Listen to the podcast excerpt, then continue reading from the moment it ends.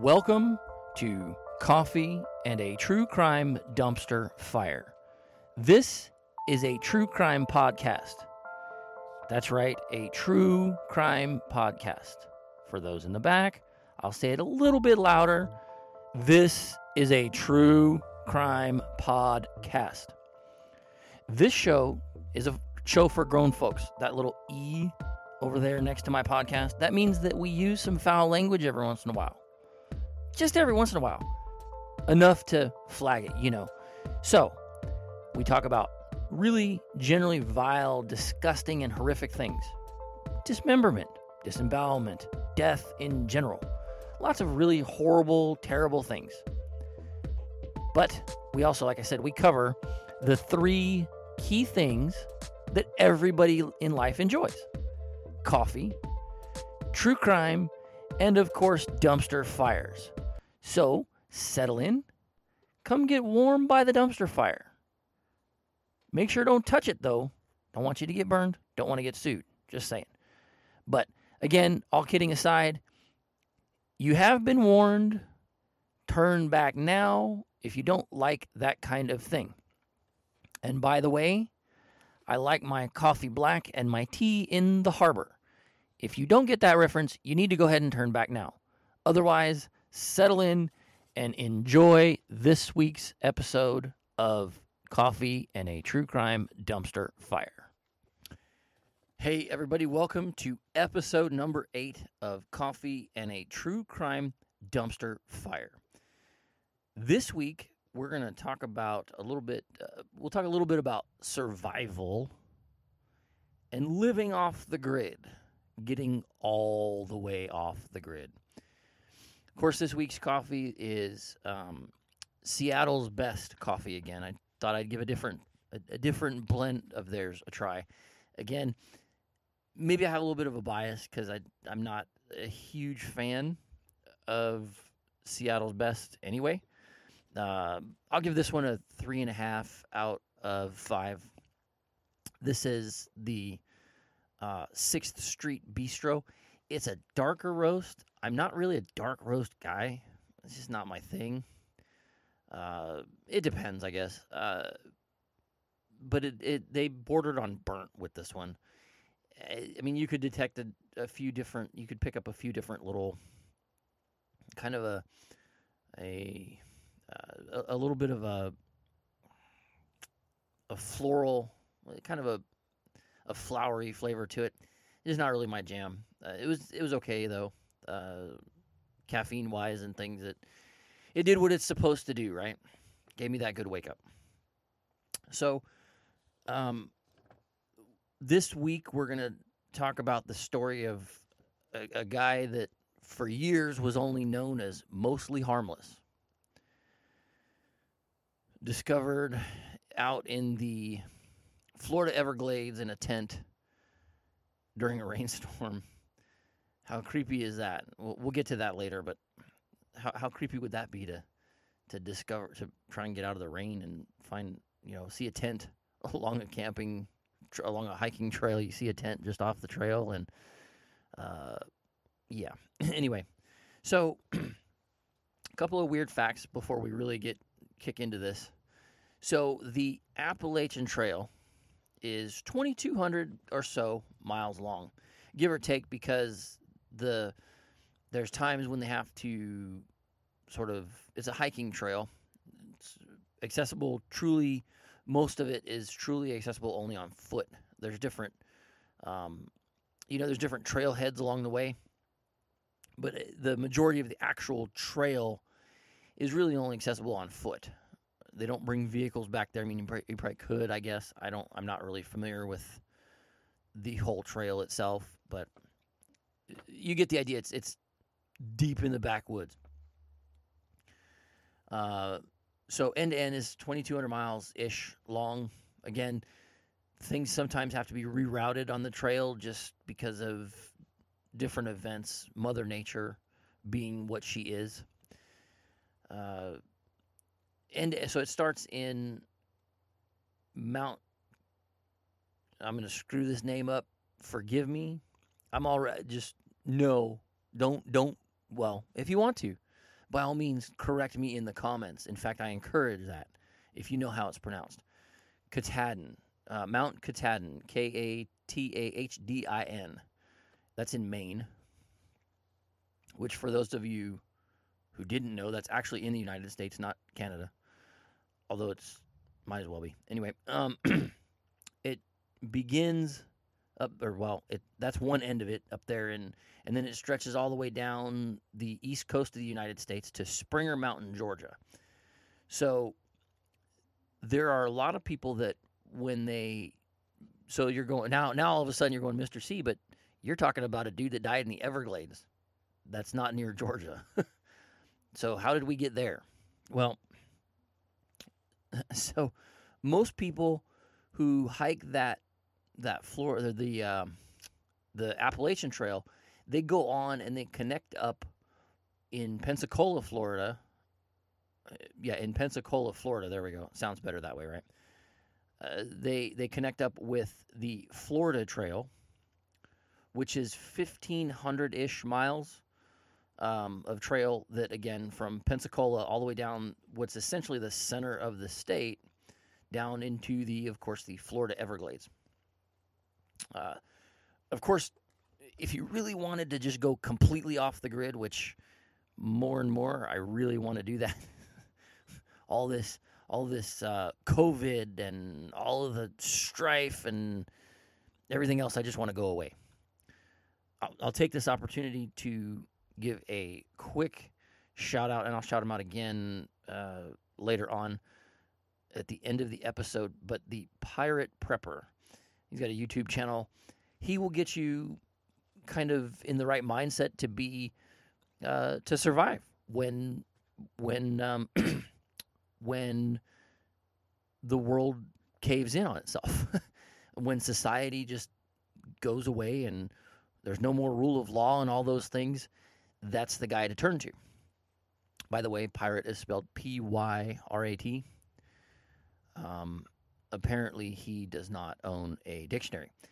Anyway, I'll mention him again uh, as we get later on in the at the end of the episode. I'll also uh, leave a link in the description of the show to his YouTube channel. Um, I'm not a YouTube guy again. I got a face for podcasting. Trust me on that one. anyway, so, uh, but there's there's truly though, someplace like the, the Florida Trail or the Appalachian Trail, those are the places really to get off the grid. You know, there's limited cell service, if any, so you don't really need to even bring your cell phone. You might bring a sat phone, I guess, um, something like that. I, I really don't know. I, I have never actually done these what they're called they're called through hikes, uh, where you go end to end continuously. Uh, to give you an idea, so the Appalachian Trail is 2,200 miles, and it takes, and, and the, um, of course, you're going to encounter some some ridiculous weather that you wouldn't necessarily encounter on the Florida Trail, and the Florida Trail end to end takes anywhere from 60 to 90 days to uh, complete that hike, on average. So, uh, but so getting off the grid, there's a guy that did exactly that. Got completely off the grid, ditched his cell phones, ditched his, ditched his entire life. Took out a bunch of cash, got a bunch of hiking gear, and that's how he survived. And they knew they only knew him by so they only knew him by his trail moniker. So when you're in this community of hikers like this, the the true you know, Appalachian trail hikers and that thing, that kind of thing. Uh, they are are an interesting group. I, again, doing the research for this story, I learned a lot about, probably more than I wanted to know. I'm probably on some lists now too uh, about the Appalachian Trail and surviving on the trail, surviving off the grid, and all those things. Uh, by the way, I anyway, never mind. I'll leave that alone. Uh, anyway, so only known by a lot of times when you're in this group of people, they don't know your name. They never really know your name. And there's there's these different hiker friendly along the way. They have people people that live near these near the trailheads throughout uh, both the Florida and the Appalachian Trail, they kind of open up. The, they live near the the trailheads, the various trailheads, and they open up their homes to and and actually there's actually like hostels and things to these through hikers to kind of get away from the elements and things like that and they you only really know these people when when you interact with them when they interact with each other I should say they only know each other typically a lot of times by some sort of trail moniker. And this guy was known there's a, a particular guy that we're talking about in this story who was known as mostly harmless. Uh, that was his trail moniker. Uh, so on july 23rd in 2018 there's a couple of guys that are out on a hike in the big cypress national preserve. So that's on that's in Ochopee florida which um, is in collier county. And it's like on the it's kind of in the Everglades, but not really. It's still part of the Florida Trail, and it's sort of on the edge of the Everglades, um, or on the edges. Technically, I mean, I guess I don't know. I guess actually, no, I take that back. It's definitely in the it's in the Everglades, but it's on the western side of the Everglades, more towards the Gulf Coast side. Um, anyway, so um, these guys are out hiking, and excuse me, I need a cough button. I think. Uh, can we have one of those? By the way, I need uh, tech people. Oh, wait, I am the only tech guy. What am I saying? Uh, note to self. Right, important note to self. Need a cough button. So anyway, uh, the, these two guys encounter some pretty gnarly weather, and for anyone that knows how South Florida weather works, it's that tr- it literally is that trope of you know if you don't like the weather wait 10 minutes and it will change uh, which is sort of the case here in South Florida in the cone of uncertainty where I'm broadcasting to you live from a secure location in the cone of uncertainty. Um, if I didn't mention that already. But uh, anyway, so these guys encounter some pretty gnarly weather, and so they want to. They're they're on the trail, and they decide they see a, a tent off off the trail a little ways, and and they go to thinking that maybe, and and when they look from the trail, the actual trail itself, they see a set of boots, like somebody's in the inside of the tent. So they're like, oh, okay, well maybe we'll go. So they kind of wander over to the tent they quickly discover that those boots are attached to a dead guy. Uh, that would be uh, mostly harmless. Uh, and he's definitely dead because he'd been dead a while uh, from what they discovered. so, of course, they, you know, they call the, they call 911, call the sheriff's office. Now, this is a remote, this is, a, again, we're talking about the Florida Everglades. Um, there's very few ways besides being on foot to get deep into the Everglades. One of which is on ATVs. Um, so they do their investigation. They don't really fi- they don't find any ID anywhere on the guy in the tent. Nowhere. There's no signs of any violence or anything in the tent. Lots of valuable possessions are around, so nobody stole anything. Uh, the they, so they take him out. They get they take him to the, the, medical examiner's office, and they do an autopsy, and they can't really determine a specific cause of death. Probably, I mean, but they can say with a high degree of certainty that he didn't die of anything suspicious. It was anything, you know, he wasn't murdered. Um, he just died. Uh, no outward signs, like I said, no apparently no signs of like cancer or anything like that. Just you know, he died. Uh, natural causes, probably exposure. Knowing what I know about the area, um, knowing what you know, I mean, knowing what most people know about the area, given its high visibility and high, you know, it's it's pretty popular. People know, you know, you can ask people in in you know BFE some podunk town in, you know, in Kansas somewhere, and they're going to know what the they're going to know about the Florida Everglades, at least peripherally. They're going to know gators and rain and swamps. So exposure is probably what it was. They can't say that officially, but that's probably what it was. And nobody ever said that, by the way. Just for the record, nobody ever said that officially anywhere. Nobody even implied it, but it kind of, if you read between the lines, he died of exposure.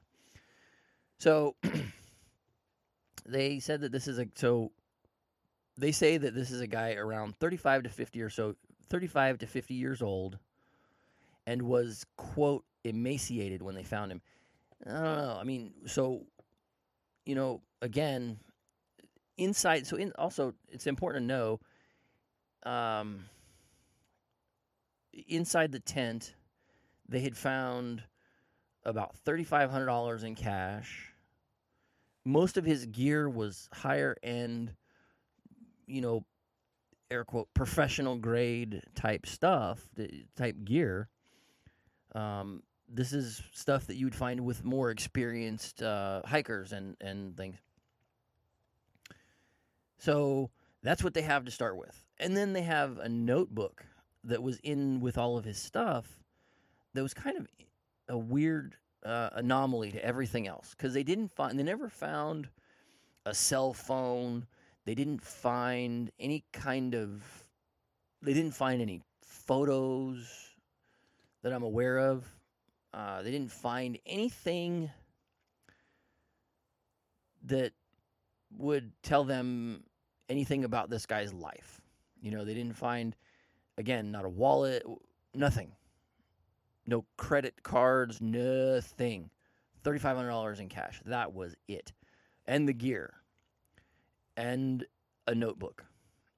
So the notebook is filled with handwritten uh, kind of notes that if you looked at it and you didn't know if, if you were like me and didn't didn't have any uh, experience in computer programming and those things uh, well any any if you didn't work in the tech industry, let's put it that way, you probably wouldn't understand. It's just weird scribbles and letters and numbers and stuff. It's nothing that it wouldn't make any sense to the average Joe, right?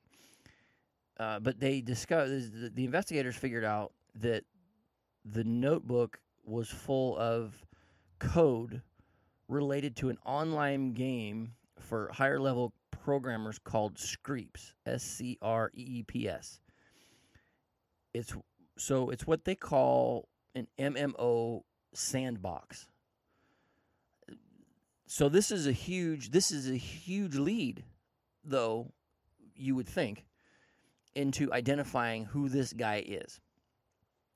Because these are high level programmers and what you actually do is you pre-program your like avatar from what I understand. I've got a very very peripheral knowledge, so please if you know about if you know about Screeps, please set the record straight for me in the comments. By all means, I insist. Go ahead and roast away. But the the basic understanding that I have of it is is that it's this online community and you make your avatar or whatever, you pre-program it to go through a series of events or um, if then you do a lot of if then programming to it. Um, I don't really know. Uh, if then programming seems to be pretty self explanatory. If A, then do B, right? Kind of a situation.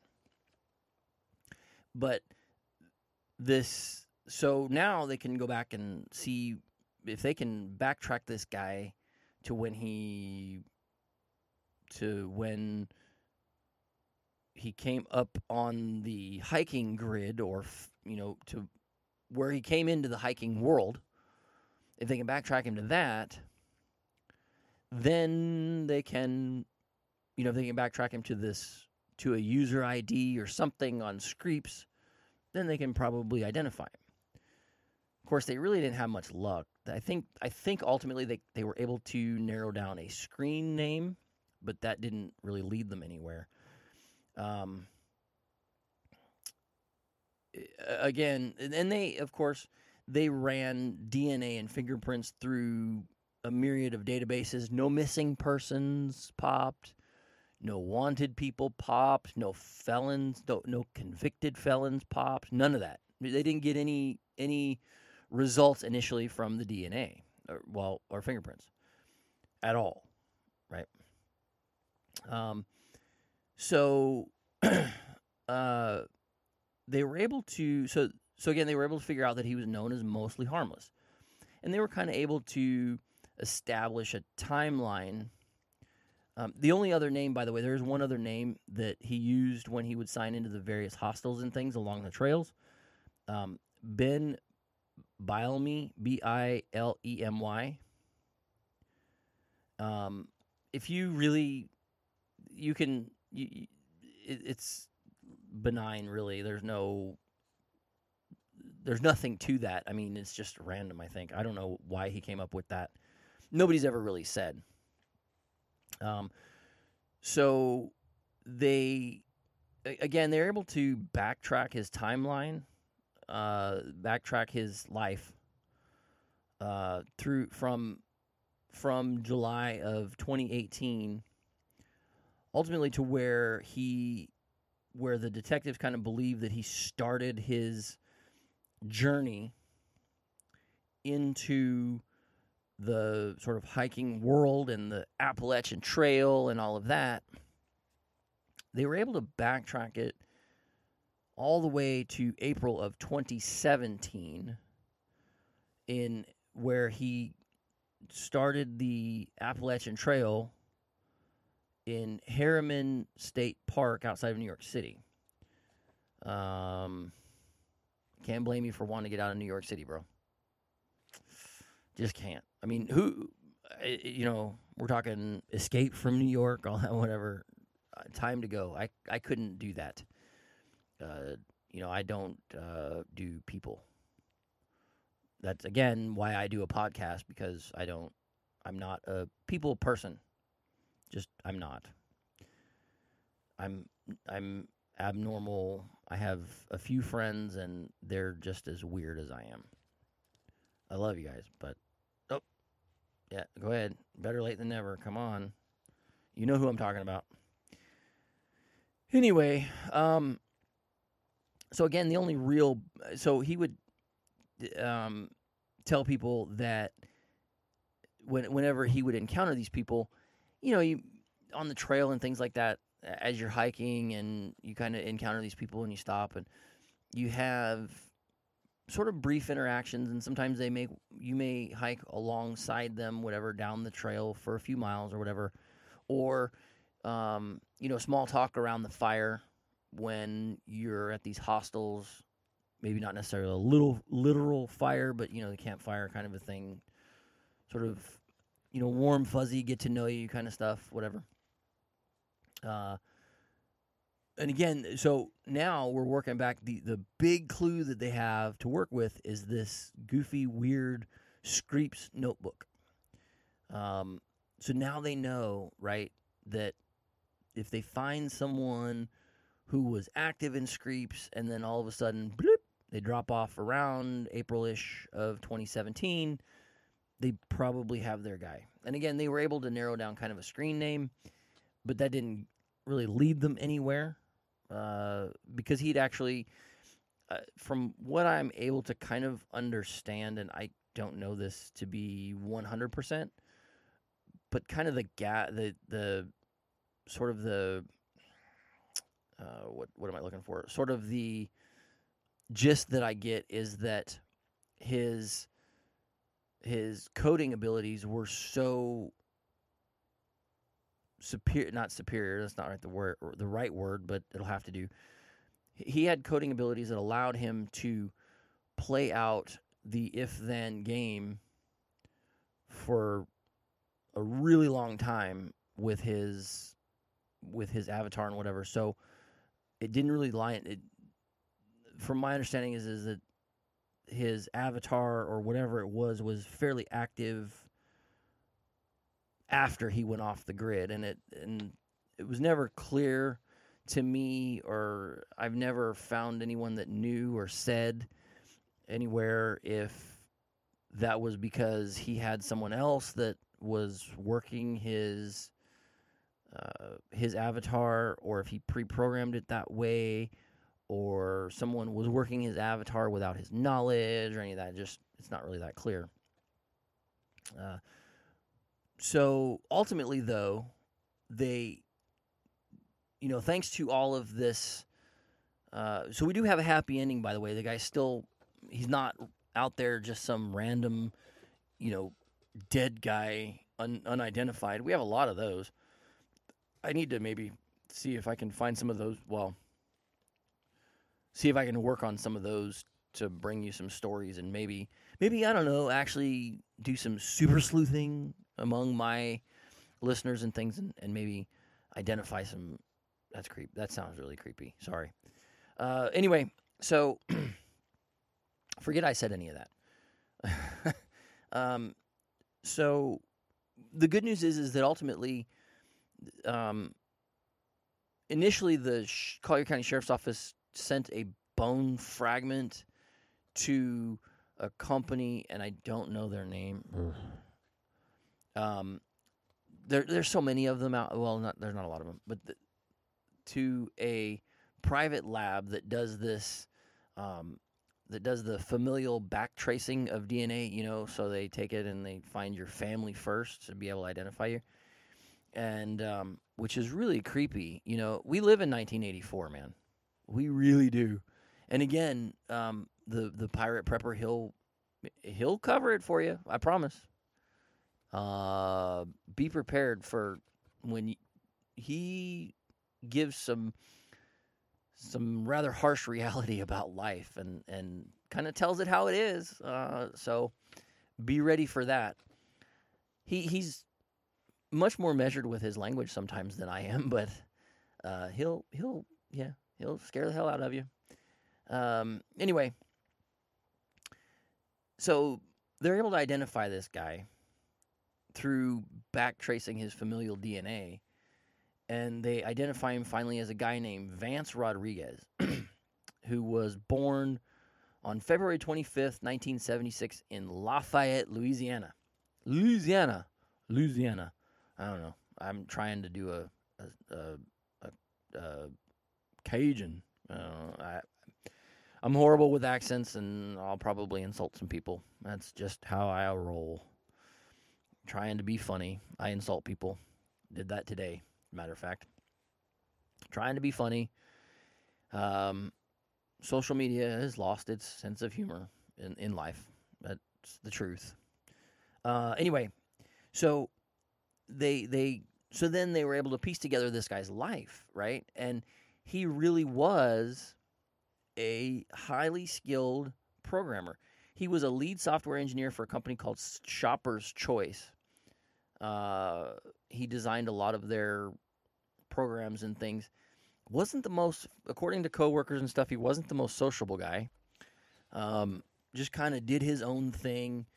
It's it really seems that it's it, it makes this case kind of sad to be frank. It he seemed to have some serious mental health issues. Um, he he was he made he made a killing though from what I was able to kind of piece together if you read between the lines, um, with this shopper's choice, and he was a good programmer because there was a there was actually one of his former coworkers at Shopper's Choice was actually trying to track him down while he was on the trail. I assume you know while he was still alive, but he didn't know that he'd gone off on the trail and gone off the grid was actually trying to track him down and, and literally said I would have he was designing some sort of software trying to design some sort of software and said that he literally would have paid Vance whatever he wanted to work on his project. And of course you know he missed that whatever. Um so that's how highly skilled he was. Uh, but again he's like it's a lot like um Van Gogh or, you know, he was in all, sort of an artist in, in his own right, you know, with, um, with uh, computer programming, you know, with with software. That was his that was his medium of sorts. He so he was, you know, and and again, a lot of those types of artists. I know I'm getting ready to insult a bunch of people, but a lot of times you find that after after they've passed that that some of these the greatest artists known, Van Gogh, all those people they were um, they they were mentally just they were broken. Something broke in their brain, and that's not and it's nothing. That's not a bad thing necessarily, but it just is. Uh, but he did have a lot of mental health issues. Um, you know, he was because he he was the Shopper's Choice was located in Louisiana, but he was able to ultimately take his job remote, and this is in 2013. So this was when working from home and remote working wasn't too much of a thing. Of course, COVID really made it a thing, which is a whole nother just series of podcasts all on it all on its own. Um, but anyway, so he was able to take it remote and in doing that, ultimately, he was able to just quit his gig. And in well, actually, so in 2013, he was able to just kind of, from what I re, from what I read, I believe it was in 2013, he was able to just up and quit and just live in New York City. Um, you know, and according, he had a girlfriend up there uh, that that he lived with for a time, and um, he just wasn't, you know he, he wasn't a, a people person, truly. Uh, his friend, the few friends that he had, and they were able to talk to coworkers and things. The coworkers said that he would come in and put on headphones at work and problem solve. That was his what he did for Shopper's Choice, I guess. But he didn't want to uh, socialize with anybody. He ate once a day and had his headphones on, listening to um, uh, I want to say Alice in Chains, but that's not right. Something along those same lines, the sort of brooding, you know, weird uh, emo metal type music. He would just put it in his headphones and just go. And there's nothing wrong with that. I, I actually kind of like Alice in Chains, but that's another, again, whole nother series of whatever. Uh, but anyway, so he would have his friends said that he would have uh, I guess you could call them friends, acquaintances, whatever.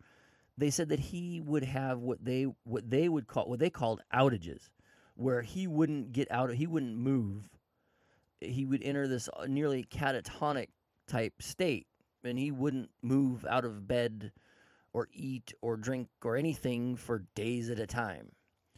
This is kind of why nobody really reported him missing, I think. I think this is this is why again. Remember, there was no missing persons reports or anything. Nobody reported this guy missing or whatever.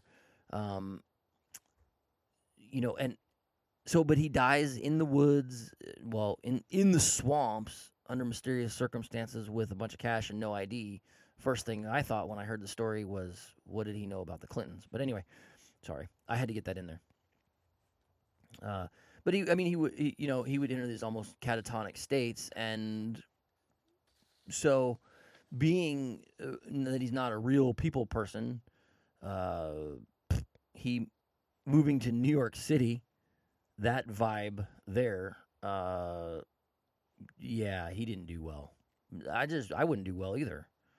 I don't think most people would do well in New York City. Most normal people would do well in New York City. It takes a, a certain kind of person to want to live in New York City. It's just, you know, if you're not born there, it takes a certain kind of person to to desire to live there.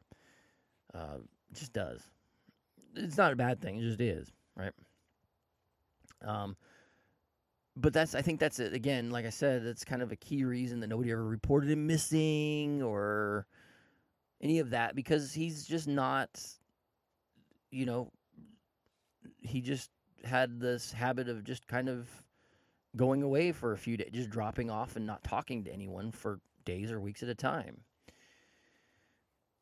Um, in fact, he was there was one article where where a coworker it was in Wired magazine that a coworker said, you know, he for holiday parties that he's quote not the guy in the clown suit life of the party kind of deal, but he would show up and not appear miserable. Um, that sort of sounds like me. Uh, I don't know. Sounds like a lot of people I know actually. Uh, again, of course, I would know these people, right? Because I'm again got a face and a personality for podcasting. um, so there you have. So again, there's that whole mental health aspect. So there you have the story of mostly harmless. And let's do our friends and, and our family and everybody a favor. Again, I know I joked throughout this whole episode even about how I'm not a people person, and I'm really not. But and most of my friends aren't either. But we, my my true friends and I, we we check in on each other on occasion. You know, more than just you know once a year around holidays or whatever. We check in with each other on a pretty regular basis. You know, because it's important. Uh, it's important to mental health, especially around now with all the lockdowns and going possibly going back into lockdowns and all those things. Check in on your friends. Check in on your people, right? Just call them up. Send them shoot them a text message. Hey man, how you doing? You alive in there? Kind of a thing, you know? Um, I, I literally send there's there's a GIF and about twice a week my two two of my my closest friends I send them both uh, the the gif of the from Nemo of the little girl tapping on the the the fish bowl of tap tap tap. Hey, hello. Or I send the other one, you know, of from Ace Ventura, Pet Detective, of of that Dick Jim Carrey kind of peeking into the, you know, peeking into the little lens, you know, kind of a thing. Same thing, you know, whichever. But I but it happens, and and I get I get goofy ones back from them too. Um, at least you know a couple times a week. You know, I, I the the favorite one that I always get back is, "But did you die?" So again, check in on your people. Seriously, I mean seriously, check in on your people, your friends and stuff because they they might need it. You you never know, right? So that's all I got for you this week. Stay safe, stay sane, don't get zipped in, and we'll. Oh, wait, quick two quick shout outs before we go though. Um, again, I make sure uh, I'll put a link in my descriptions for the Pyrat Prepper who will just he'll he'll boggle your mind and and make you realize how ill prepared you are. Um, and that's even me uh, being a, a prepper sort of myself anyway he will make you realize how ill prepared you truly are for when the uh, when the excrement hits the rotary device, right? Um, for those of you that didn't catch that, it's for when the shit hits the fan. Uh, he'll he'll he'll make sure that that you realize how ill prepared you are for that, and he'll get you to where he'll he'll guide you in the right direction to get you where you need to be, so that when when it does happen, and it's uh, I fear coming, uh, and, and it could not, it may not be, but it, it's better to be prepared. I mean, even for the zombie apocalypse, something right. Um, but he'll he'll make sure that that you survive at least for a couple weeks. So again, the Pyrat Prepper, check him out, and the podcast. Uh, shout! I want to I want to shout out a podcast that that uh, every week has me literally in tears laughing so hard uh, because it's the truth. You know, the, the the truth is always the funniest, and that's um, the guys' dads on Dayquil. Um, they are hilarious. I, I literally had me laughing because it's it they they are so good at you know laying out dad life. Dad life for those of you that are not parents uh, dad life at times is brutal, and these guys make it funny. So check them out. Dad's on Dayquil. Now, now that's it. I'm done. I promise. And I'm signing off. Stay safe, stay sane, and don't get zipped in.